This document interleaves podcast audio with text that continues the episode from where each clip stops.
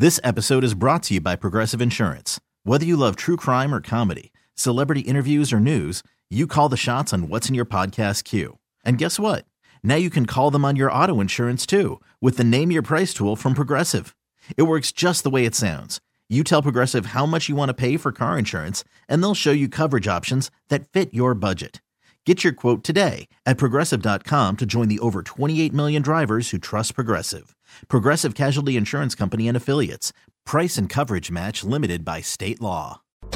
Welcome to Speed City with John Massengill, Les Kaiser, and Jonathan Green. Presented by Mosing Motorcars. It's the fastest hour on the radio. Speed City. Good evening, gearheads. Welcome to Speed City. We are live here in our hometown of Austin, Texas. This is John Massengill. That's Les Kaiser. Yeah. And the third member of our gang, Jonathan Green, is going to be joining us here momentarily from New Zealand. And he's down there for the Toyota Racing Series. But we want to, let me run down what we got on the show tonight. We have a great guest. We have Lawson Aschenbach, who is going to be running in the Daytona, the Rolex 24 Hours at Daytona in a week. Can you believe it's already here, Les? I mean, the racing season is upon us, baby. Already? Finally. I know. It just seems like Christmas is done. I don't care about New Year's. I don't care about all the, President's Days, all that. Let's get back to racing. I'm with you with that, buddy. Also, we're going to have one of the boys from Ducati Austin on the line. We're going to have Vito join us because he's going to talk about the new Panigale that's come out. When 210 horsepower is not enough, you go bigger. you go, and it's exactly what the Panigale needed was more power. Yeah, it was really I can't tell you how many times I've heard somebody say that. Not. Yeah, so, Vito's going to join us here in just a few minutes. Lawson at 7:30, Vito here in a few minutes. And, of course, Jonathan Green is down at the Toyota Racing Series. In fact, he is on the line. Mr. Jonathan Green, how's it going, buddy? Hey guys, how are you? We're doing great. How is it? How's it going down there in New Zealand? Can you hear me? Yeah. Well, while you're freezing the tushes off over there, we've got record heat here. It's the hottest January on record here. Wow. Okay. Well, yeah, we could use it. Finally warmed up here over the weekend. We finally hit upper 60, so it's kind of back to normal here, but. But, yeah, why don't you get us caught up a little bit? I know you got some interviews that you did down there, and, I guess how far are we in on the season over there? I mean, it's the compressed 5-week season of the Toyota Racing Series. Get us up to speed. Okay, well, we are 2 weeks in, therefore 6 races, because it's a mini-season of 15 races, 5 weeks, as you just so we're kind of almost at the halfway point in the season because this week we're back in Auckland to do the third round, which will take us to the halfway point and come down. We just come back from the southernmost motor racing track in the world. Only Antarctica left afterwards, so there's no one there. So we were in Invercargill, which is on the southern coast of the South Island of New Zealand. Plenty of penguins, plenty of wildlife, and beautiful part of the world. And it was sunny too. And we had 3 great races. We've got a really interesting field this year. I've never seen a more clean, hard racing group of young men.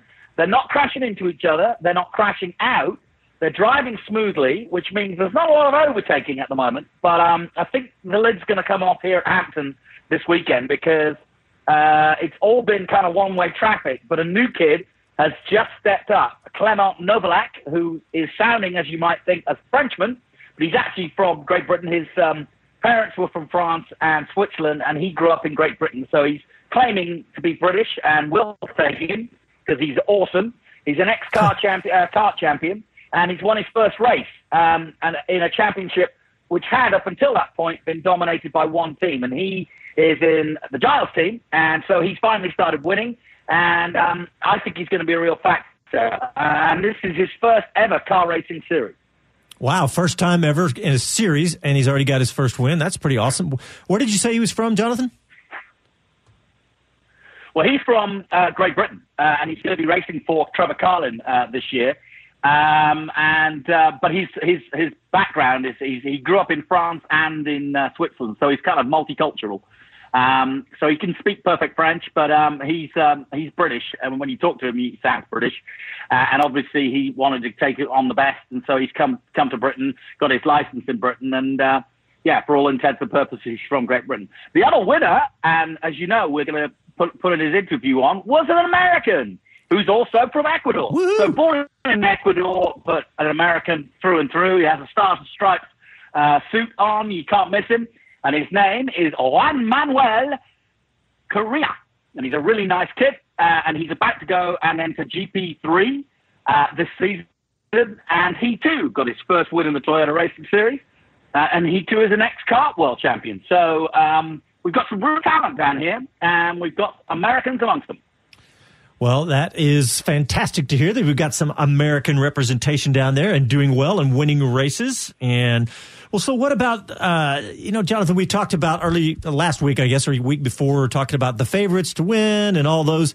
And, what are you seeing play out after a few races now versus what was expected? Well, yeah, to be honest, it is going to straight to form guide. M2 competition has the biggest team. And they also have probably the most experienced drivers. They've got two Ferrari Academy drivers, and that is Marcus Armstrong of New Zealand, who raced in the series last year and went on to win the Italian Formula 4 Championship and was runner-up in the ADAC German Formula 4 Championship. We have Robert Schwartzman from Russia, and SMP Racing from Petersburg in Russia. And he, too, is a Ferrari Academy driver. And we all know that Ferrari don't mess about with that kind of stuff. They get the best guys that they can. And the third driver is a name you'll remember from last year. He was with the Red Bull Junior team. His name from the Netherlands is Richard Verschoor. And he's come back again this season. Sadly, he's been dropped from the Red Bull junior team, but because he didn't have a great Formula Renault series. So he is on determined form. He's already won a race. And really, the championship, I would say, is probably going to end up between those three teammates and this new kid, Novalak, with a few others making up the podiums and so on. So we've got a real three-way battle between teammates. And what's interesting is that obviously the two Ferrari Academy guys want to beat each other, and they're also going to be teammates this season in the summer. So they really are getting a taste of what's to come, as it were, and they're pretty close. But at the moment, it's the Kiwi, and of course, everybody's electrified down here with Brendan Hartley going to Formula One. So there's a big buzz, and it's the Kiwi that's leading them. And this year, we've got five Kiwis in the series, and they're all holding their own. Some are more experienced than others, but it's Marcus Armstrong of Christchurch who leads the way at the moment. It's funny. Somebody was just asking me about the Toyota Racing Series, about the 86s, and I know that now they've already finished that side of the championship, right? The 10 tops, those are already done, right? No, in actual fact, they are on the same schedule weekends as we run the Toyota Series. Yeah, same schedule. They're not going to be here this weekend, this coming weekend, but they were there last weekend. And funnily enough, I mentioned that there's two Kiwis, or five Kiwis in total. Two of them have come from that championship. So we've got last year's 86 champion, Ryan Yardley, and last year's runner-up, Reed Harkin. So they're trying the Toyota Racing Series, the International Series, for the first time. And they've stepped from 86 to the single-seaters and taken on the rest of the world. So it's a real task. They're not the classic carters. They come up through tin tops. But it just shows you how good the 86 championship is when these guys are on their own. They're not winning anything yet, and they're learning their way. But they're not crashing either. They're making their way and learning. They've got good engineers. They've got good top international engineers and mechanics. So it's a big step up for them. But that 86 championship is proving to be a really good breeding ground for young drivers. Well, and if you don't know what the 86 is, the Toyota 86. Here in the United States, they call it the FRS, and it's also basically the almost virtually identical, the Subaru BRZ, which, I mean, this is a really popular car, track car, because it handles just phenomenal. you know, the dig on it a little bit is kind of like a Miata, that it's underpowered. But, you know, it's one of those cars where it's such a blast to drive. It's, you know, it's Les, you would be a good person to ask about this, because it's just like the Miata, where it's just handles so smoothly and amazing. But and you forget about the power in a way, because it does drive so well. Well, it's predictable and it's balanced. That's what you want in any race car, for one. But then when you get it on the street, it just makes it that much more fun. And so, yes, the Toyota, the 86, is a phenomenal little car, rear-wheel drive. You know, yeah, good point. It really took the, I'll say, you know, the people that wanted true sports cars, this is really appealing to them. And it's been out a few years now. And, you know, check them out on the used market. They're getting pretty reasonable if you don't go grab a new one. But they're great little track cars. Very reliable, being Toyota drivetrain. Just a cool car. Yeah, and it really is the best of Toyota and the best of Subaru. They've got a boxer engine in it, and it really is. I mean, we've, you know, two great names in both motor racing and in car making. I've driven the race car, actually, on a track here in New Zealand a couple of years ago, and it really is, as Les says, it's so well balanced. And I'm no racing driver, but I was able to, you know, to get my head around it very quickly. And even though I wasn't fast, it was just a joy to drive. And in fact, actually, our sponsors, Dirtfish, if you go to the rally school up in Seattle, that's their rear-wheel drive rally school training car, the BNC. So, you know, you can actually, it just shows you, if they're going to use it at a rally school, it's obviously, you know, a simple car to get your head around, but obviously rallying is a whole different ballgame. Yeah. Well, Jonathan, we're going to take a break. And, you know, before we do, though, the one thing we hadn't talked about, though, is that rear-wheel drive, like you mentioned, the 6-speed manual is stock. I mean, is the standard transmission. The automatic is the optional transmission. Yep. So that's why this is such a great little track car. But, Jonathan, let's go ahead and take a break. When we come back, we're going to be talking about the new Ducati Panigale with the boys from Ducati Austin. You're listening to Speed City live here in Austin. Back after these messages.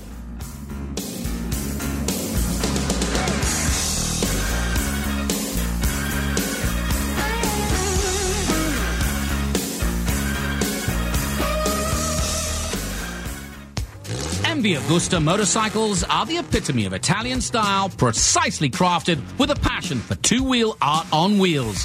Ducati Austin are the only MV Agusta and Ducati factory-authorized technicians in Austin, servicing all European brands. Check the Brutale Sport Naked, the most extreme essential naked bike ever. Or the Turismo Veloce 800, the first revolutionary tourer to be built by MV Agusta. Or if you want a pedigree steeped in racing, then look no further than the World Supersport winning Triple F3, 675 and 800. Or go all out for the ultimate legendary F4 MV Agusta. Italian style with Texas soul. Trade-in, consignments welcome, and financing available. Ducati Austin and the home of MV Agusta at 818 Breaker Lane, just east of I-35. Mosing Motorcars is Texas's only authorized dealer for Superformance products. Superformance's Mark III is the only Cobra replica built under license from Carroll Shelby. There's no finer example of a Cobra around. Mosing and Superformance is your supplier for all the great race cars of history. The GT40, the Mark III Cobra, the Corvette Grand Sport, and the Shelby Cobra Daytona Coupe. Mosing Motorcars, 2420 West Breaker Lane. Online at MosingMotorcars.com. Superformance and Mosing Motorcars. Drive yourself happy. Dirtfish Rally School is the nation's most prestigious driving school, offering 7 days a week, year-round driver education from 15-year-olds with no driving experience to amateur racers and professional drivers. Our professional instructors never judge a student based on who they are, where they're from, or their driving background. We'll keep you and your family safe on the road, or better, at the racetrack. Feel confident behind the wheel, no matter the situation, no matter what you've done, or where you've done it, or how well you've done it. We'll make you better. Hey Austin, wake up and fly right on Talk 1370.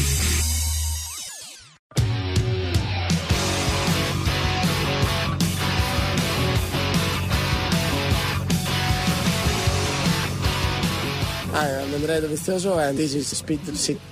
Welcome back to Speed City, presented by Mosing Motor Cars. Welcome back to Speed City, and we are very excited That's a great return. Very appropriate. What's that? Andrea Dovizioso. Oh, yeah. Andrea Dovizioso, of course. It's a very good. And I don't know if the producers did that on purpose or not. I think they're getting good enough. He's that smart, yeah. So we are very excited to have our next guest on the phone because the new Ducati Panigale is about to be released. And the boys from Ducati Austin, Vito, welcome back to Speed City, buddy. Hey, how you doing, guys? Good. Excited to have you, man. I want to hear all about this bad boy. Now let me preface this a little bit. Okay, if you're going to see the new top bike that everybody is talking about for the race season and for the street, where do you want to see it? You want to see it close to the Circuit of Americas, and the closest we're going to have Thursday night is right there in Ducati Austin showroom. Man, Vito, you must have predicted this years ago when you put Ducati Austin there. Yeah. We did. We planned on having a track. A Formula One MotoGP track. He knows good people. Yeah. Well, so tell us about the event so we can, and then we'll talk about the bike. Yeah. So we're one of four exclusive dealers in the United States that's having a preview of the new 18 models. So it's going to include the Panigale V4, the new Scrambler 1100, the new Monster 821, the new Multistrada 1260, and a new variation of the Ex-Diavol. Oh, man. The Diavol again, it just gets better every time. They just make it painful for you, Les, to come and visit. Well, so let's, obviously the big bad boy, the Panigale, jump into that thing and tell us what the differences are. And we got to know the numbers, too, because the horsepower numbers are just astounding. 210 horsepower was not enough. Yeah. No.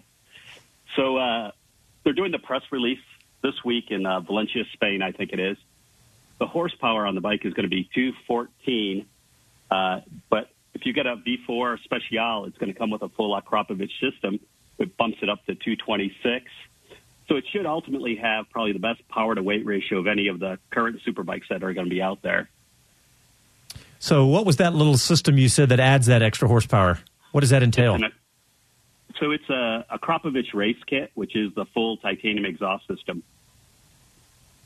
That's awesome. And obviously that's probably a little bit of weight reduction as well. Yeah, it's going to probably drop 10 kilograms. Well, as we know, after talking to everybody we were talking to the F1 guys last year, and they were talking about grams. I mean, we're talking Formula One cars talking about grams, so... any amount of weight in this high level of machinery makes a big difference. Yeah, it sure does, because one of the big things about this bike, being that it's a V4 motor, it's going to be a little bit heavier than the 1299 that it's replacing, but they've done a lot of things with mass centralization, how the engine's developed, where the engine's located, the length of the swing arm, the new chassis, that are really going to help with that, the difference in the weight to still make the bike one of the best quickest handling machines out there. If I remember correctly, the twin version of it was around 360 pounds, and we're looking at 381 with this. Right. Wow. Yeah. The V4 was. I mean, the 1299 was 367. This one's a little bit higher, but like I said, the motor's another almost 15. 20 horsepower more. And, the big thing about the motor is that it's a counter-rotating crank. It's still 90 degrees. It's going to be like their MotoGP bike with the twin pulse Big Bang style engine with the 70-degree offset crank, which is going to make it really a nice handling bike, because it's the first V4 that's in production that's going to have a counter-rotating crank, which makes the engine spins backwards to the direction of the wheel to reduce gyroscopic effect. So was that the big motivation for the big change to the V4? The big motivation was because, the future rules in World Superbike are going to go to 1,000 cc's ultimately, and, the 1299 never could race in World Superbike. They're running still the Panigale R, which is an 1,100 cc motor, or 1,200 cc motor. And it just sort of reached to the point where it was getting prohibitive to keep on the development of that bike and be competitive with it, especially if the displacement's going down. And, the MotoGP bike been so successful, especially in the last year, like I said with Andrea, he won 6 races this year on the bike. Well, and this is a classic example, right, of the technology trickling down from racing, particularly from MotoGP, into street bikes, and then I guess, like you're saying, back. It's all, because it's Ducati, small specialized manufacturer, that it's kind of all the same thing. The street bikes and race bikes. I mean, I know that if you put them side by side, it's not like there's that many parts, but still, there's a lot of crossover, right? Yeah, there is quite a bit. And Ducati's really the only manufacturers that uses the same valve train on their street bikes that they use on their MotoGP and World Superbikes. Folks, the thing that's so cool about this is when I get to go out and play on them, you get to feel like a hero or something here. But this bike far exceeds my talents. But I'll tell you, you come up like what they're talking about on the new ones. Okay, it's got a couple of power modes. Those are awesome. It's got Bosch cornering ABS. That's pretty advanced stuff there. Ducati's traction control, which I've never experienced. Ducati's wheelie control, which I've never experienced. I can testify to the opposite of that. I'm sorry. I may even have video. No, sir. I know good people. Ducati slide control, engine brake control, and auto tire calibration. Wait a minute. What is auto tire calibration, Vito? So that is, the bike comes with Pirelli tires, and they're street tires. But if you go to the track or you say you want to run different brands, traditionally slicks are a different aspect, so they're a little bit taller. The tire calibration basically allows you to run a slick, and it recalibrates all the track control, all the electronics on the bike, so that you still have the same performance and the same all the traction control, wheelie control, and braking, all those still function properly. Yeah, so basically it just knows that you have a new tire height, and it makes all the adjustments accordingly. How does that work? Do you put in the parameters manually? No. All you need to do is put the bike in race mode, get it into tire calibration mode, start traveling, put it into second gear at 30 miles an hour. It'll start the calibration process in about 15 seconds. It'll do the calibration until done, and you're ready to go. Wow, that's cool. How does it work? I got to know more about this. Okay, I'm thinking circumference. I'm thinking it knows its RPM at 30 miles per hour, and it's already done all that. How does it work, Vito? This is cool. Tell us, Mr. Know-It-All. I may be an engineer, but I don't have all the secrets of the Italian factory. Yeah, they don't share that with us, all the algorithms. That's really the secret sauce. Of the okay, well, still, that's cool, man. That's. I mean, we've all wanted to change tires for whatever reason, and then you have to either recalibrate, or however you do it. So. Okay, but think of the guys that go to track days, and they're out at COTA, and they brought their track day tires with them, and they're putting them on. Well, they can now recalibrate, and like I said, in 15, 20 seconds, rather than guessing how they're going to change and adjust their own traction control, adjust their wheelie control, all of those things. That's magic.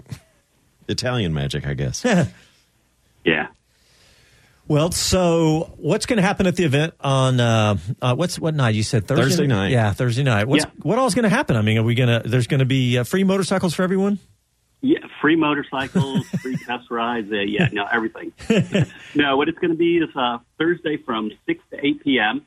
We're going to have an unveiling of the bikes. We'll have, there'll be refreshments, food, drinks, and of course, being an Italian, we'll have Prosecco and Italian wine and beer. Or the evening, but it'll be the unveiling of the bikes. Unfortunately, there won't be any test rides, but the bikes will be able to display, show you the dash, how it works on the bike, and some of the other bikes will be runners. But these are prototypes, the V4s. So there'll be a V4S and a V4, the Speciale, which is the top of the line with the new tricolore paint scheme. Yeah. Well, Vito, Jonathan Green is on the line as well. He's down in New Zealand, and he has a question for you and about Superbikes and MotoGP. Go ahead, Mr. Green. Hey. Hey, Vito. How are you, my man? Hey, Giuseppe. Hey, listen, I keep looking outside my hotel, and I'm just not arrived yet. But I'm going to drive around New Zealand on. Oh, I thought you were in Australia, so I sent it there. Oh, okay. Hey, no, listen, I wanted to ask you, what do you think? I mean, you mentioned the 6 wins from MotoGP last year. What about Ducati at both levels, World Superbike and MotoGP next year?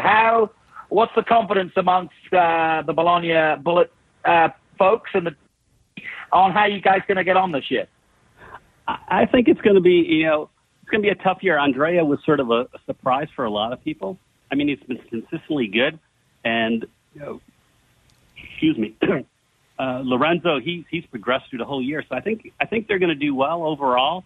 They just released the bike. Of course, you're not showing what the final fairing is going to look like and everything until after testing. So I think they'll be competitive again. Excuse me, I got a little bit of the cedar allergies.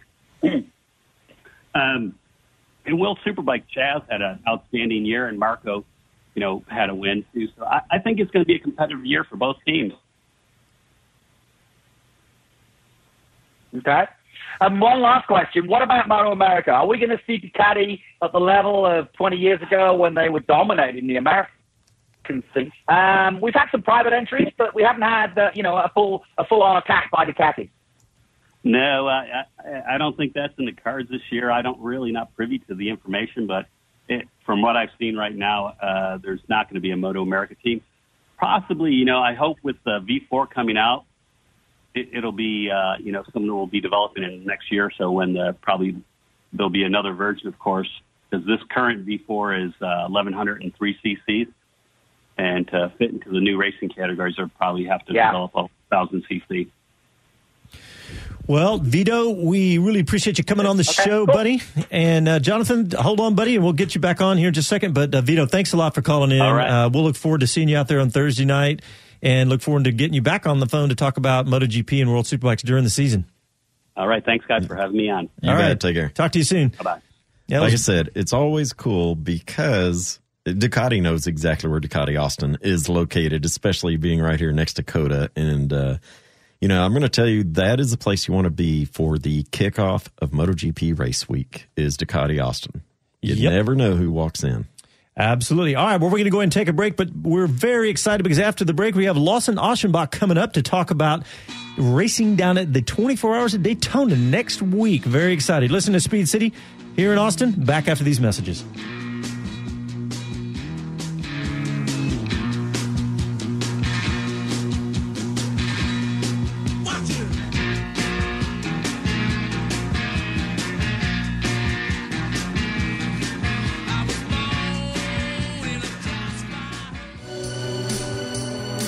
Racetrack. It's where legends are born, where only the finest machines earn their reputation for innovation and dominance. Such are the nameplates you'll find at Aston Martin of Austin, Lotus of Austin, Bentley Austin, and Rolls-Royce Motorcars. Austin, exotic, iconic automobiles whose racing heritage turns everyday driving into an inspiring journey, because you're never just along for the ride. Highway 183 north of McNeil Road. Dirtfish Rally School is the nation's most prestigious driving school, offering 7 days a week, year-round driver education from 15-year-olds with no driving experience to amateur racers and professional drivers. Our professional instructors never judge a student based on who they are, where they're from, or their driving background. We'll keep you and your family safe, on the road, or better, at the racetrack. Feel confident behind the wheel, no matter the situation, no matter what you've done, or where you've done it, or how well you've done it. We'll make you better.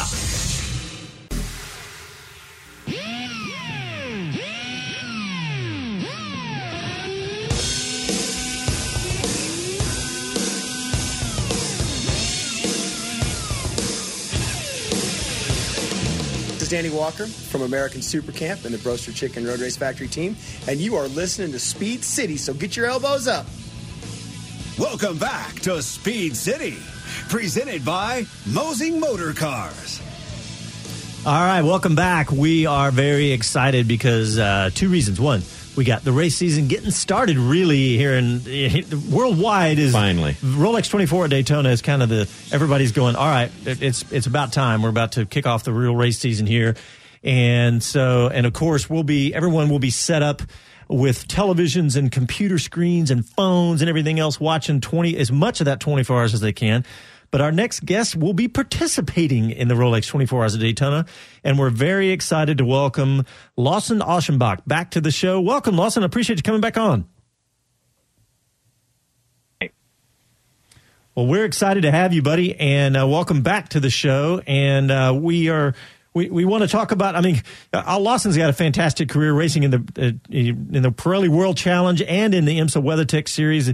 Won the championship in the Pirelli World Challenge last year, and back in the Acura NSX for Michael Shank Racing this year. And I'm assuming you were down at the Roar getting ready as well. Yeah, that was obviously it's a very important test for everybody, because it's really the only time that all the drivers get to work together. You know, the team has had a long off season, and all of us are kind of feeling each other out, making sure everything's good to go. But it was a very productive test, very positive test. Excited about the potential of the NSX, and the Michael Shank Racing, the team has done such a flawless job this off season in preparing everything. And I'm just very excited about our potential for this race. We've got a great driver lineup, and as long as we do our jobs and stay focused, I think we're going to have a good shot to win this race.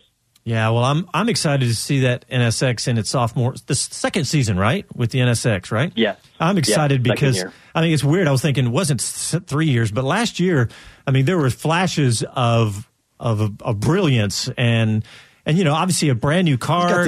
Got the rookie butterfly shakedown. Yeah, done, exactly. And now we're ready to run. Yeah, I'm really excited to see what this car can do.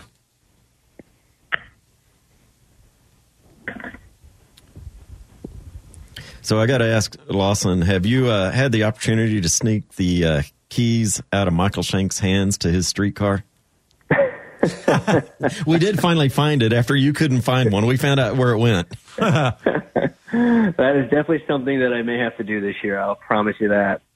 The street car is such a beautiful car. I mean, I've obviously been fortunate enough to drive the race car, but I think the race car, it just looks so good. It's got such a sexy lines. It's got good power. I've heard a lot of great things about it. Mike talks about it all the time. So we know Acura hit the nail on the head on this NSX. So it'd be nice to. Be nice to maybe get one for myself, if you know what I mean. I think I do know what you mean. Well, I wanted to check with you, Lawson. So this year coming up, we're looking at a couple of things. Like I said, settling out the rookie year bugs or entry year bugs. What kind of things do you as a driver expect from the car different for this year? Well, last year, obviously, I didn't get to drive the car. I was in with a different team and a different make. But you saw the progression of the car from the start of the season to the end of the season. I mean, they were not sure they were going to be able to finish the 24-hour, to winning races, competing for the championship the rest of the year. And I think it's definitely a testament to everybody at HPD, everybody at Acura, everybody at Michael Shank Racing, and all the drivers they had last year. I mean, they did such a great job of trying to make this car a proven winner, and I think they did that. So now fast forward to this year, the team has had some time with it. They've been able to evaluate data, not just the team, but also everybody, HPD and Acura. And I think, we've kind of been able to refine things a little bit more coming into this year. And I think it's going to make us even stronger than they were last year. So I'm very excited about the potential, like I said, about this car. And, this team, I mean, it's really firing on all cylinders. I mean, I've been fortunate to be a part of a lot of different programs, but Michael Shank has this team tuned, to exactly what they need to do to make sure we all can be successful. Well, what about the Roar? We touched on it when we first brought you on, but tell us about what you guys accomplished at the Roar. Maybe any surprises there, or any good or bad? Well, I'd say we actually, surprisingly, rolled off the trailer really fast. I mean, you never really know when you get to Daytona, because it seems like every year the grip level changes. So, whether the Roar is low grip and then the race weekend is high grip, or like last year, it was very high grip during the Roar and then a little bit low grip when we got to the race weekend. And it seemed to be a little bit similar to that coming into 2018. So we rolled off the trailer really fast. I mean, all the engineers did a great job of putting a solid baseline setup on the car. We honestly didn't really deviate from it too much. It was just a matter of kind of fine tuning some things. you know, this car has you know, quite a nice torque curve on it with the turbos and so forth, and so you got to make sure you work on that power down at up every corner. And on top of that, you know, everybody is constantly working on being able to brake late, but also carry a little bit of speed to the corners, because these GT3 cars have quite a bit of downforce on them. And when you can roll that speed through the bus stop, that's going to be an important key to being able to pass people, or at least stay with people in the draft when you come to the start finish line. So, you know, we're constantly balancing that high speed versus low speed. You know, you want the braking stability and the power on grip level, you know, in the low speed stuff, but you want that high speed stability and that ability to be able to kind of roll speed to the corner, which is going to realistically going to want a stiffer platform. So it's a bit of a give or take, but you know, for us, like I said, it was really just a matter of kind of fine tuning a couple of things. We made a couple of changes. We lost, we lost a little bit of track time.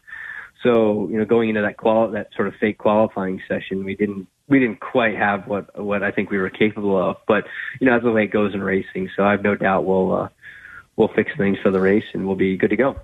And sometimes you guys may not show everything that you're capable of, right? That's what the roar is all about too, as well. But we'll talk about you this week coming up. What does it look like for you? Because and your teammates too, because obviously you're sharing the rides and sharing that 24 hours. Talk a little bit about the Daytona and you know what makes it special too. Well, I'd say first and foremost, I mean, this is one of the most iconic races in all of sports car racing. You know, everybody knows what the Rolex 24 is all about.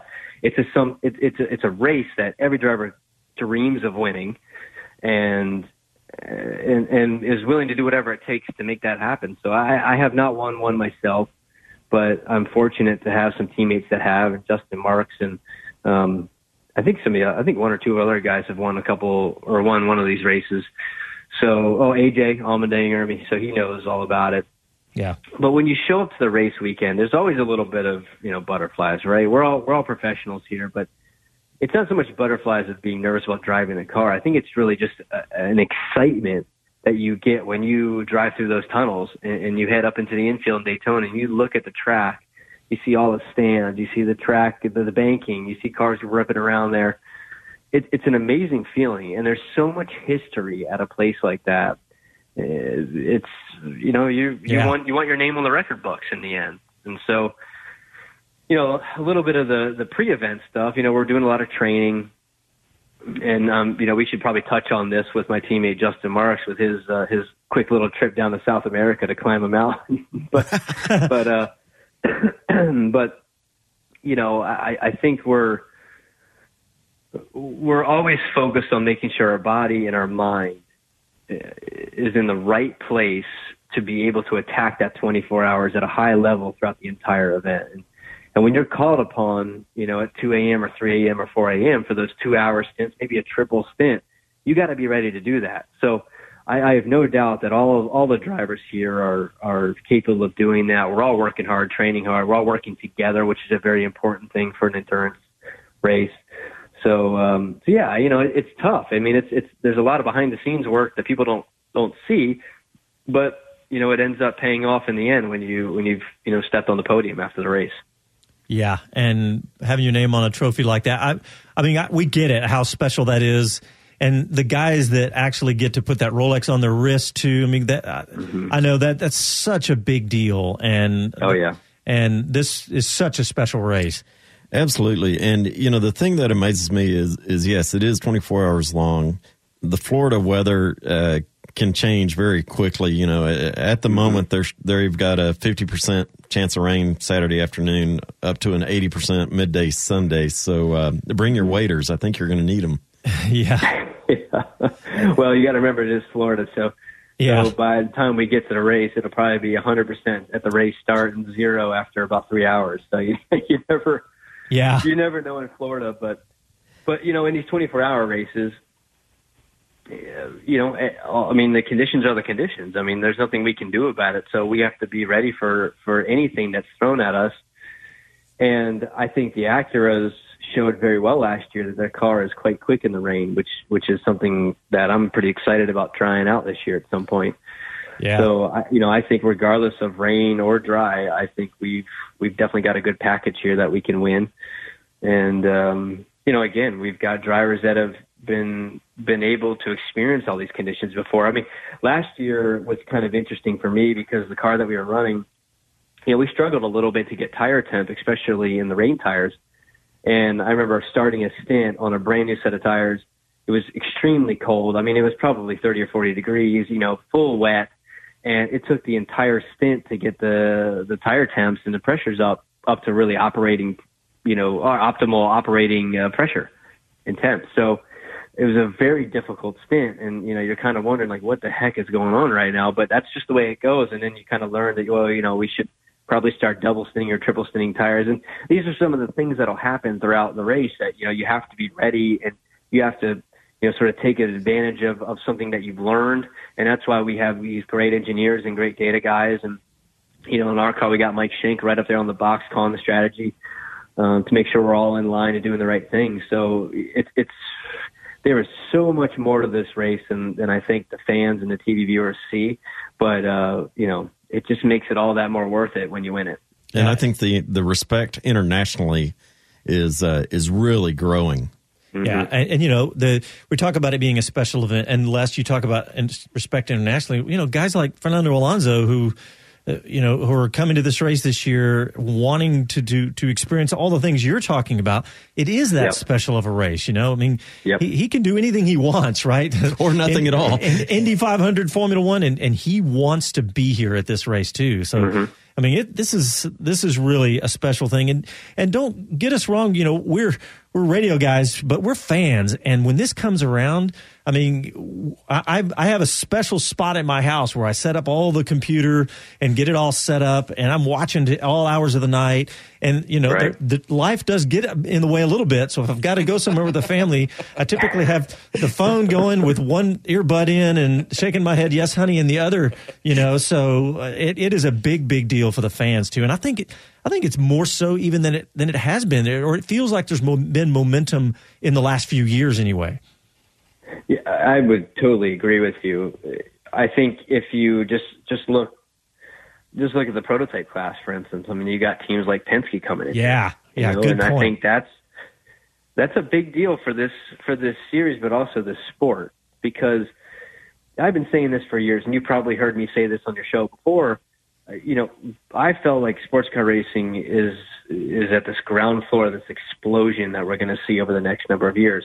In the end, I think it's the purest form of motorsports. You've got these GT Le Mans cars, GTD cars, or GT3 cars, that people can relate to. They can actually buy those cars on Monday. Yep. So that buy on Sunday, win on mentality. Or sorry, the buy on or win on Sunday, buy on Monday mentality really does mean something to these manufacturers, and that's why I think it's been so successful. And you see how many manufacturers are getting involved, and I think it's caught the eye of some of these big teams and these big drivers like Alonso, like Penske, Castro Neves. I mean, these guys, not to mention Juan Montoya and everybody else that's in the prototype class too. I mean, you've got great drivers like Jordan Taylor, Ricky Taylor. A lot of other greats out there. So I'm excited because I think that sports car racing is finally starting to get the exposure and the recognition it deserves in America. It's very big in Europe. It's very big overseas, but over here, it still hasn't quite gotten to over that hump. And I think we're starting to get there right now. Yep. And so I think I know we're talking right now, but I think you start looking at, a couple more years down the road with all these teams and all these drivers and manufacturers involved. I think we're at the start of something that's really exciting, and it's going to be an important force in the world of motorsports for the next number of years. Yeah, how many times when we talk to somebody we haven't met, we say, "Oh, do you do motorsports? Oh, what kind of do you talk NASCAR?" And I was, "Well, we do, but we primarily don't. We primarily talk all the other things than NASCAR." And some of them are really hard for people to get their head around. Somebody turns on a Formula One race for the first time, they're completely lost. You turn on the Rolex and you look up, maybe you pulled up in the driveway and a in a Porsche or an Acura, right, or whatever, and you go, oh wow, I'm excited about that because there's my car, you know, and there's a whole grid full of those. So it's easy to get excited. And I mean, obviously you and I know, and all of us insiders, we know how complex it is. Like you said, engineers and setup and all that. But somebody could easily just jump right in and go, wow, that's a cool looking car. You immediately feel like they've got a relationship or something in it. Yep, exactly. Yep. It's easy to find somebody to root for, no doubt. You know, that's kind of brings up a memory of mine. I was at a race in Austin, Texas one year, and I was coaching someone. So I was up in the stands kind of looking at some stuff. And I'll never forget, I was surrounded by a bunch of people, a bunch of fans, local people. And a lot of them had their kids there, and some of the adults too. You know, they're seeing a McLaren go by, and they're seeing a Lamborghini go by, and a Ferrari, and an Aston Martin, and whatever. And they're, I mean, the kids jumping up and down, like, yeah, look at the Ferrari go by, or look at the Acura go by, or look at the Mercedes go by, and you start to see that excitement that I think a lot of other motorsports lack, because as much as we like to say that. It's all about the drivers and the teams and all this stuff. But in the end, the cars do matter. They matter. Oh, absolutely. And if you don't have that intimate relationship with those cars, or at least the excitement that you get out of seeing these, you know, high performance sports cars on track, you know, you don't really have much to sell. Yeah. So I love it. I really do. And I've been a big advocate for this type of racing for a long time, and I hope to see it continue to grow. Oh, absolutely. I mean, and I think we talked about it last year. You know, I pulled up behind a ZL1 Camaro, and it was like, okay, I'm going to be on his rear bumper just to make him mash a little harder, and just so I could see. And he did, and he obliged, and I saw the taillights disappear. But I like hearing it's a Camaro too. So I know you do. But you know, they are awesome. The NSX, I absolutely love the first generation, and I'm anxious as we start to see more of those around town. I've seen one here in Austin now, so excited to see that grow. Well, and of course, it's also a big festival too. I mean, it's a lot of stuff to do. I mean, if you're a car fan, gearhead, race fan, whatever you are, you're going to enjoy this because there's a lot more to it. It's not just the race. I mean, there's all the things that go on there, and all the vendors and everything else around. So it's a cool event from start to finish. Yeah, it's a great experience for everybody, for families, you know, adults, kids, you name it. You know, people really enjoy coming to these events now because it's pretty relaxed.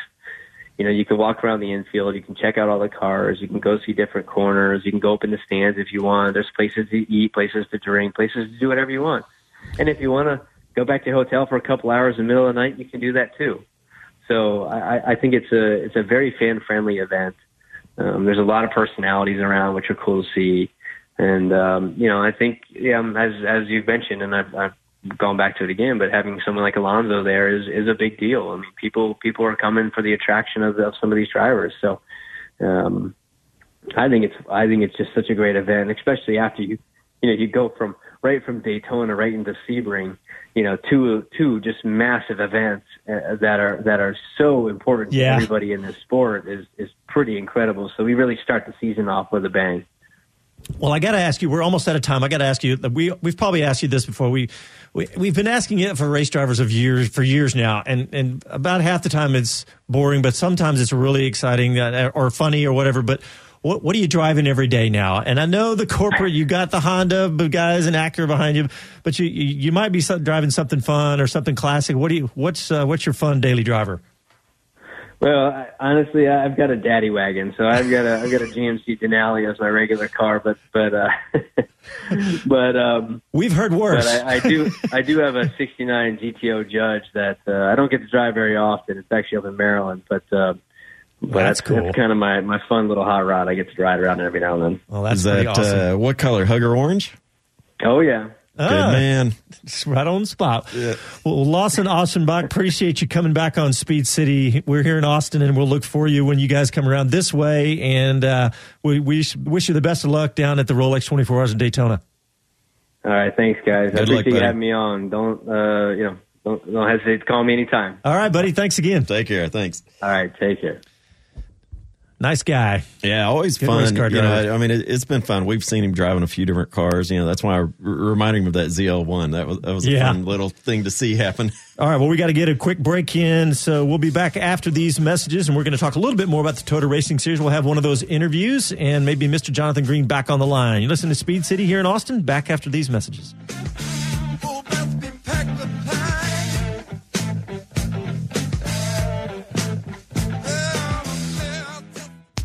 MV Agusta motorcycles are the epitome of Italian style, precisely crafted with a passion for two-wheel art on wheels.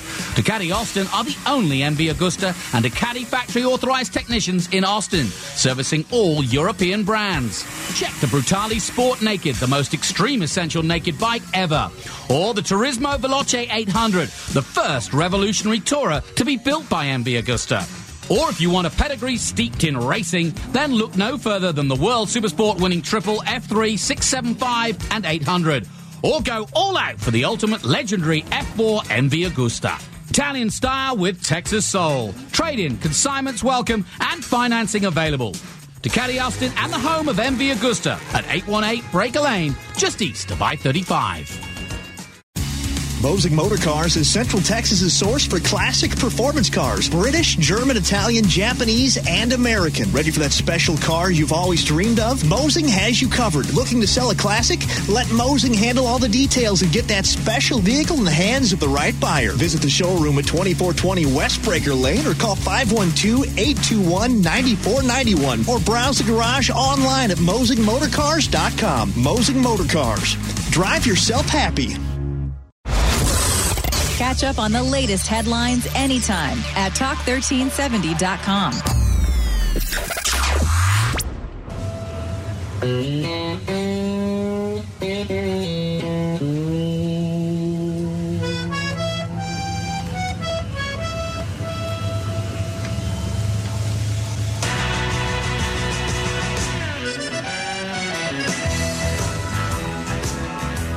My name is Christina Nelson, and this is Speed City. Welcome back to Speed City, presented by Mosing Motorcars. All right, we're going to try to go back out to Mr. Jonathan Green down in New Zealand for the Toyota Racing Series. I think he went out and got a burger, came back. Mr. Green, are you still around, buddy? Listen, I'm on a pure kale diet here. My body's a sample. Yeah, I know way better than that. I've scarfed a burger with you myself. It's one of those with the big round dome on it. Hey, Jonathan, we've got this interview you did, and I want you to set it up for us because this guy Juan Manuel Correa, there's somebody we want to keep an eye on. I take it. Yeah, and as you know, we had Cameron Dass on the show before the start of the season. He's doing okay. He's not pulling up any trees yet, but he's learning his way, the young American. And this is another young American from originally from Ecuador, born in Ecuador, but definitely an American now, and has achieved a great deal in karting over the years. Now making his way in single-seaters, and he's going to be in GP3. So another Santino Ferrucci in the making, if you... but he's won his first directly after winning down in Invercargill this weekend. All right, well, let's hear this interview that you did yesterday or earlier today. Okay, Speed City fans, I'm here with Juan Manuel Correa, who has just completed his first race win in the Toyota Racing Series. First of all, congratulations. Just what you needed at this time of the year because we're just starting out, but you've been competitive in the first round too, so you must be pleased with this.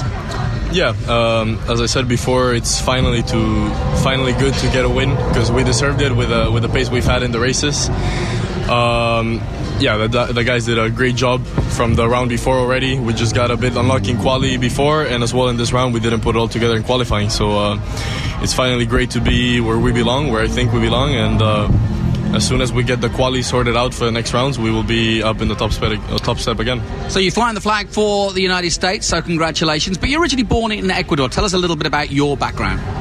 Yeah, I was born in Ecuador, but lived a long time in America. My dad is American, and my racing career spiraled out of America. I was a national champion in karting in the United States, And then I won the World Championship in karting as an American. So I've been racing for the American flag since then. How many of the other up-and-coming Americans are you aware of, like Gustavo Menezes or Santino Ferrucci and so on? Yeah, I've actually raced against most of them, people like Logan Sargent, Devlin DeFrancesco, Santino. I raced against them. And the few I haven't raced against, I know them from the karting scene back in the United States. So, yeah, I know them, all of them, not close with a lot of them, but I think we all know who we are. As you say, you, Sargent, have both been right at the top end of karting. How hard is it to go from karting into car racing with slicks and wings? Well, I think usually if you're good in the top level of karting in Europe, you're most likely going to be a pretty decent driver in single-seaters as well. You know, the step from karting to single-seaters is a big one, but everyone is on the same boat. Everyone that does the step in categories like Formula 4, Formula Renault, most of them are rookies as well. So if you have the talent and the skills, you should be fine. What made you choose coming to New Zealand this year? Just the long off season, I didn't want to be inactive for about 4 months. It's also a great championship, good cars, the level is pretty high, and it's just a good time as well. 1.5 months here, who wouldn't like that? What are you learning? Well, so far, just getting... Well, Jonathan, this kid is definitely going to be somebody we need to watch, and we're going to have the full interview. We'll get that out on our SoundCloud account. We're just about out of time. Jonathan, tell us about where we can watch the Toyota Racing Series these next few rounds. Yeah, we are going to be live streaming all the races. So go to our Twitter feed, Speedcaster, and we'll let you know exactly the times. We'll put it up as soon as we've got it because there's a different link every weekend. But it's live and it's great, and you can't miss a trick. And then, of course, the actual TV program, which I'm involved in, will be on the market around the world. We are in 100. All right, Jonathan, thanks, buddy. We got to run. Just a couple of quick things. The Ducati event this Thursday, and Les and I are going to get to do the Audi track day event out at Circuit of the Americas pretty quick, and we'll give you guys all about that. Yeah, we'll give you an update on that. Thanks for tuning in tonight. Talk to you next week. Ciao, y'all.